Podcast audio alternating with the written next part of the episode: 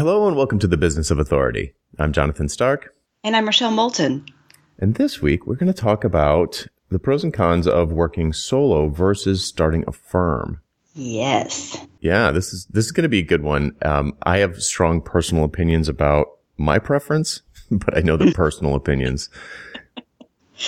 Well, I, I, really wanted us to talk about this because uh, this question came up from one of my readers.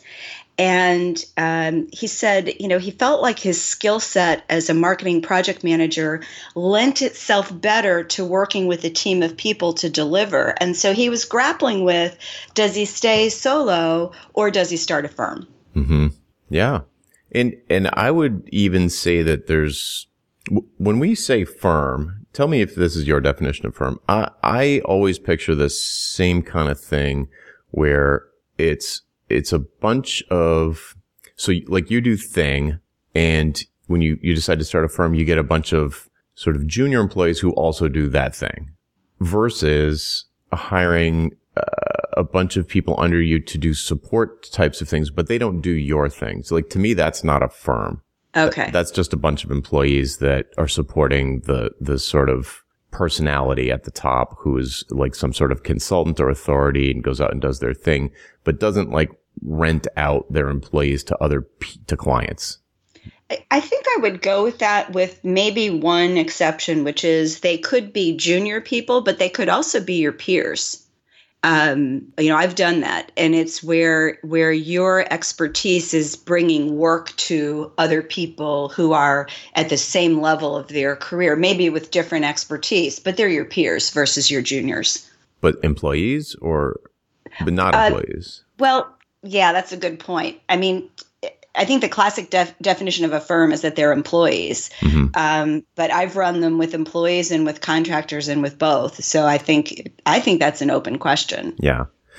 To me, to me, it's so I am I I want to say famously like who, who the heck am I? But but I I frequently say on the airwaves that uh, I'm just not a big fan of, I'm not a big fan of the, the expertise growth model where I, I try to grow the, grow the business by hiring mini me's to go do work on my behalf for clients. So like mm-hmm. I, I go out and, you know, uh, when I was in a firm, we sort of the principals, me and the, and the owner would write books and write magazine articles and we were editors of big publications in the space and we would attract all kinds of work, which we would then give to mini me's that would, mm-hmm. and, and, I don't mean to diminish that. Most of them were better at it than I was, but they, you know, they, we, our expertise was the same and they just didn't want to do sales basically. So they were right. like, let's right. work for this firm and, and we would attract clients who needed this kind of work,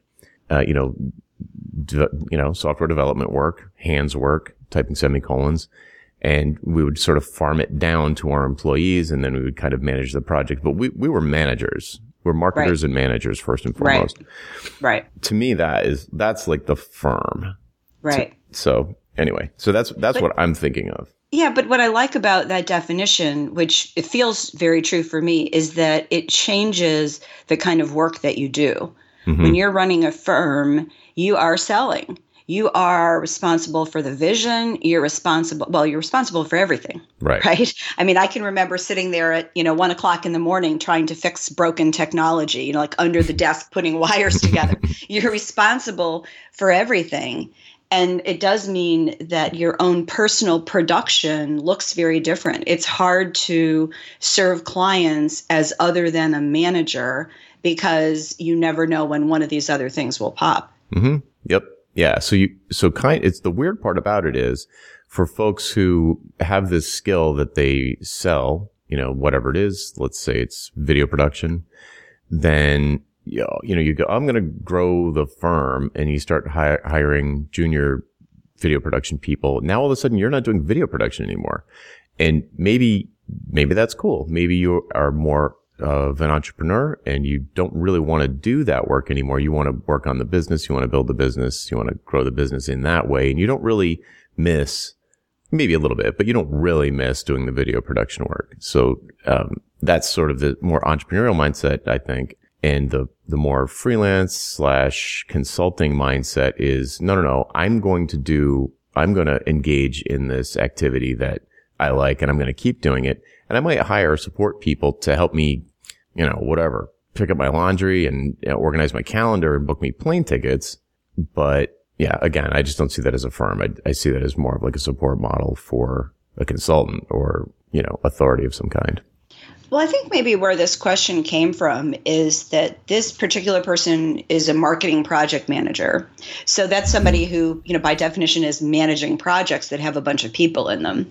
And so I think his question came from a place of so do I stay solo and keep trying to sell into agencies or do I create a whole team and sell at a different level into an agency?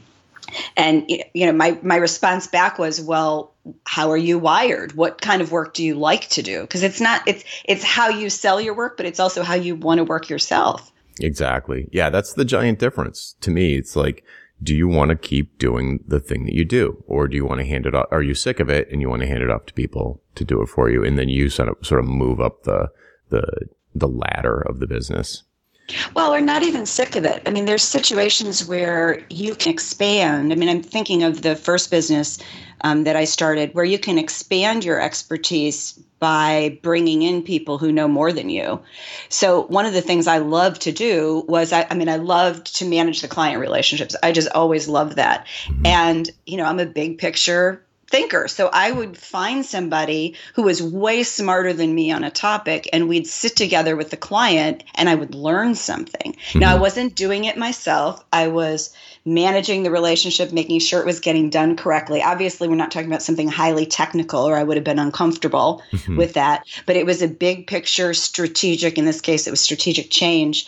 Um, it was fascinating, and I I loved being able to grow in that way but it's it's a very i mean you really have to um, in that situation i matched the business to how i like to work and yeah. the people i wanted to work with and that's the key point it, that i think that's the key point where if if you i think starting a firm it's not for me at all not my i am not wired that way so okay uh, the question that comes up in people's minds who are not wired that way, perhaps they don't even think about it like that. They don't think that they're not wired that way. The thing that bums me out is when people who are not wired that way and probably would be horrible managers uh, feel like their only option for getting out of what's probably you know the hourly trap. The the only way to increase their income is to multiply their hands by hiring yeah. hiring a bunch of mini me's to go out you know to bill out, mark up their hours. And geez, you know, I really don't think I'm going to enjoy this, but it's the only way to increase, you know, yeah. to, to have a better living, a better lifestyle. That's to me, that's the tragedy of of starting a starting the firm for the wrong reasons because you're not just doing yourself a disservice, you're doing all these employees a disservice because you're going to be a horrible boss. Ugh, the worst. And and think about having to get up every day and drag yourself, even if it's virtual, you're dragging yourself to your computer and deal with all these people issues that you never imagined mm-hmm. having to deal with. Oh, it's nonstop. So I was having a conversation yesterday. You know, like people who haven't managed managed others have no idea how complicated it is. I mean, like managers get a bad rap. You know, like it, it's it's a.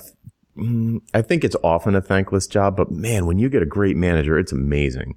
And it, you know, yes. when I say manager, I mean boss of any kind. Really, it's like you know, but the the kind of like a good man. I'm thinking of a particular person who I know very well, who's an amazing manager, and and, you know, when you, when you are like that, it is complicated. Like you've got employees, all sorts of personal issues that bleed into work all the time. And it's like, mm-hmm. how do you, you, you gotta, you gotta thread that needle constantly. And if you are not, like you said, if you're not wired that way and that doesn't energize you, it is gonna, it, it is just gonna bleed into your personal life. Like your employees' personal lives will bleed into your personal life. Again, oh, yeah. guaranteed. Oh yeah. So and I am like, you know, I was talking to him the other day and he's telling me this really, it's not quite tragic story about one of the employees, but it's pretty upsetting. And I was getting upset and I'm not even involved. You know what I mean?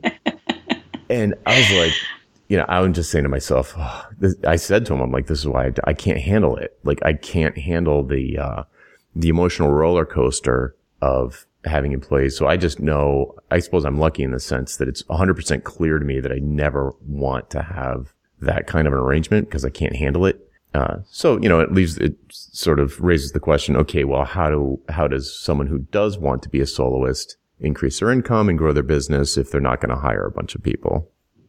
Yeah. I mean, I keep coming back to, I, I, I met a, a, woman a couple weeks ago. I've been working with her uh, PR agency for a client, and I finally met her in person. And I was talking to her and I was complimenting her on her point of view and her people. I mean, they really are an extraordinary team, really the, the best I've worked with so far. Hmm. And I know how hard that is to create it and keep it.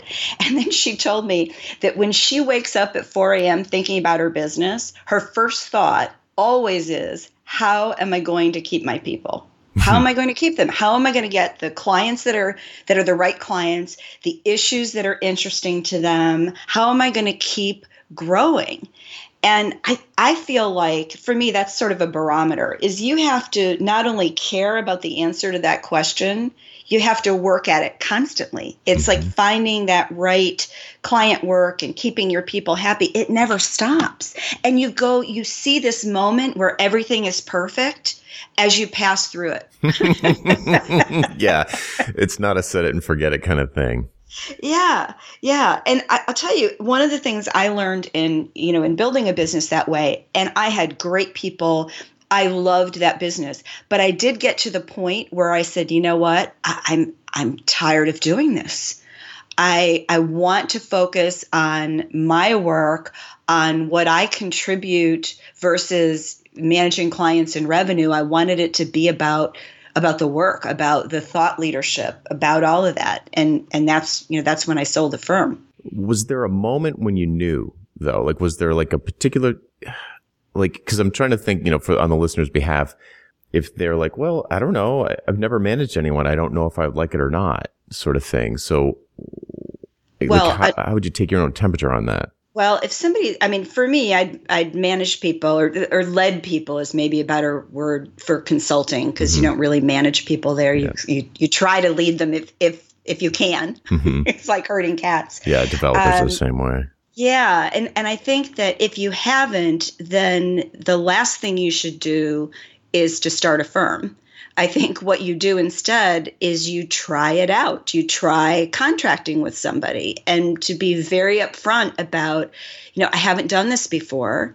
And you know, and, and you you pick hopefully you pick the right person, but don't worry if you don't, because everybody picks badly at some point and sometimes serially makes some bad picks, right? Yeah. And so so you start that and you be very open with that other person about about how it might work. And I would argue you don't take big risks. In other words, you don't all of a sudden change the name of your firm and cha- or, or, your company. Mm-hmm. Um, you don't um, you don't give up all your clients. You don't um, put them on salary from from the beginning. You know you you you can tiptoe into this and discover how good you are at it and and whether you like it or not.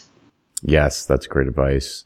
Mm-hmm. i even know i have uh, a couple of students who uh, have like long term 10 year contractors. So like they basically they basically have a virtual firm i guess is mm-hmm. what you'd call it where the sort of lead person maintains a high profile and does all the marketing and sales and, and even, you know, uh, not project management, but I suppose it would be account accounts. You know, they keep the client happy during projects. Right. And make sure that everything's on track, some, some oversight, but not so much development or anything.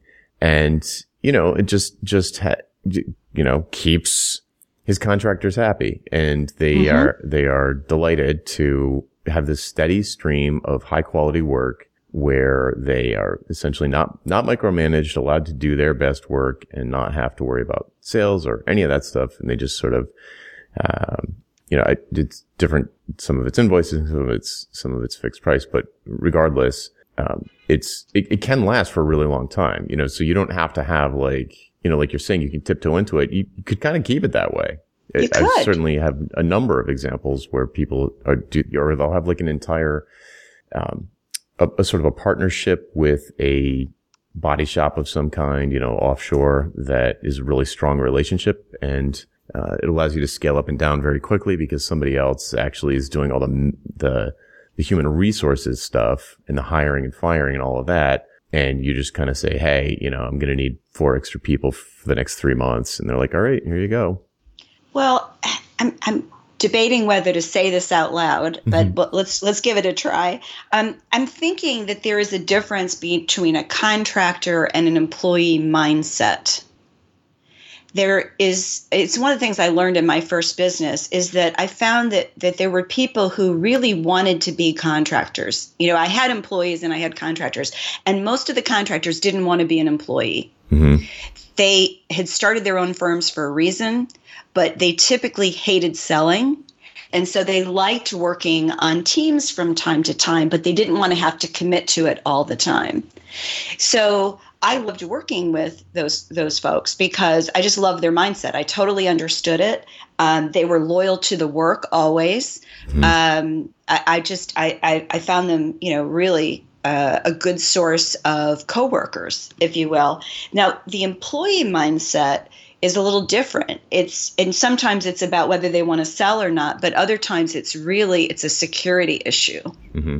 They want that they want a job job is what I call it. And so I'm thinking maybe uh, if you start to look at people and you, you, to to help you in some way you look at what's their mindset do they really want to be an employee versus a contractor which means they're probably not going to stay with you very long if you don't have an employee model or are they committed to being a contractor and you can um, help each other in a mutually beneficial way yeah I, I agree with that in general but i have seen plenty of of kind of counter examples where, you know, it's not, I would agree with it in general, that generally you're going to get a more, a shorter term, but more entrepreneurial person who's committed to the work with a contractor and that employees are much more about the security. But uh, like I said, I, I've seen a non-trivial number of counterexamples, but especially on the contractor side where they're incredibly loyal uh, to the to the the business, not the work necessarily. I mean, yes, the work, but also the business, where they just like mm-hmm. they're so because the the thing that happens so and they're usually all soloists, and the thing that seems to happen. I'm thinking of specific examples, and I think it's true of all of them, where they sort of got fed up being an employee for whatever reason and left to go on their own and then realized, wow, I don't have any of the skills I need to actually run a business, you know, because there are so many things that uh, employees tend to take for granted about the business stuff and just get into this comfortable relationship where they have an employee like security without feeling like they have a boss per se. Right. So it, it, I think it, you know, poof, it, you're that gonna, feels like a freelancer as you're saying that. And, you know, we talked about the difference between a freelancer and a business owner. Mm-hmm. Right. Yeah. So, yeah, I mean, I think I, what I'm what I'm saying is like I wouldn't I wouldn't bring too many preconceived notions to which model you want first, or whether or not your contractors are going to abandon you after two weeks. Um, I think I, am a big fan of the sort of staged bets, kind of uh, calculated risk type of things. So almost always, uh, with with few exceptions, every once in a while I'll just leap and just be like, well, I hope a net shows up but not too often. Usually I'll do exactly what you recommended, which would be to dip my toe in the water in a way that was super transparent to the, the other party and, and probably start with, um, kind of test drive the relationship with a contracting kind of relationship and then just keep the conversation open. You know, like, does it right. turn into an employee thing? Would the, would the person feel more secure if that's the way it was? Would you be comfortable with all that entails? you know, to take the person on as an employee, a W-2 employee in the U.S.? Or is it better to just keep building out these contractors or maybe create a partnership with uh, a staffing firm essentially, you know, with, uh, with, with people who do the production implementation kind of labor slash hands work that you used to do? Yeah, I think it still all comes back to, you know, how are you wired? and it's really easy when you've been in multiple business models and you know and you've done this for a while to go oh well i'm you know i'm wired this way earlier in your career you know you, you may not know yet right? It's like, gee, I want to try this. I mean, I, in my own case, when I started my first business, I, I'd been in a in a big consulting firm, and I was, you know, running client relationships, and I was consulting. But I wanted to build client relationships. I wanted to consult, and I wanted to run a business. And there was no way at that time in that firm to do all three. Mm. And so, you know, I created my own so I could do all three. I mean, I truly built it around what I thought the marketplace needed and you know, more importantly to my peace of mind, how I wanted to work. Right. Yep. Yeah. I just think it's you you experiment and you see what works and and you know be careful with the big leaps. Not saying never do it. Big leaps can be really fun. Mm-hmm. Um, but when you're playing with other people's lives and careers, uh, I think smaller leaps are better. Right. Yeah, I totally agree. It's, it's the same. It's the same thing. I, I, there's a piece of advice I give to people who are talking about hiring their friends, especially like, oh, I'm gonna, it's gonna be great. I'm gonna start this firm. I'm gonna get the clients. My friends are gonna do the work, and I'm like, that's uh. that's that's cool, but you know, I, I say to people like, you're not ready to hire someone until you're ready to fire someone. And when they think mm-hmm. of it mm-hmm. like, oh, do I want to fire my college buddy? That could come to pass. Like that mm-hmm. could, you mm-hmm. might have to fire your best friend. And if you're not ready to do that, then you probably shouldn't hire your best friend.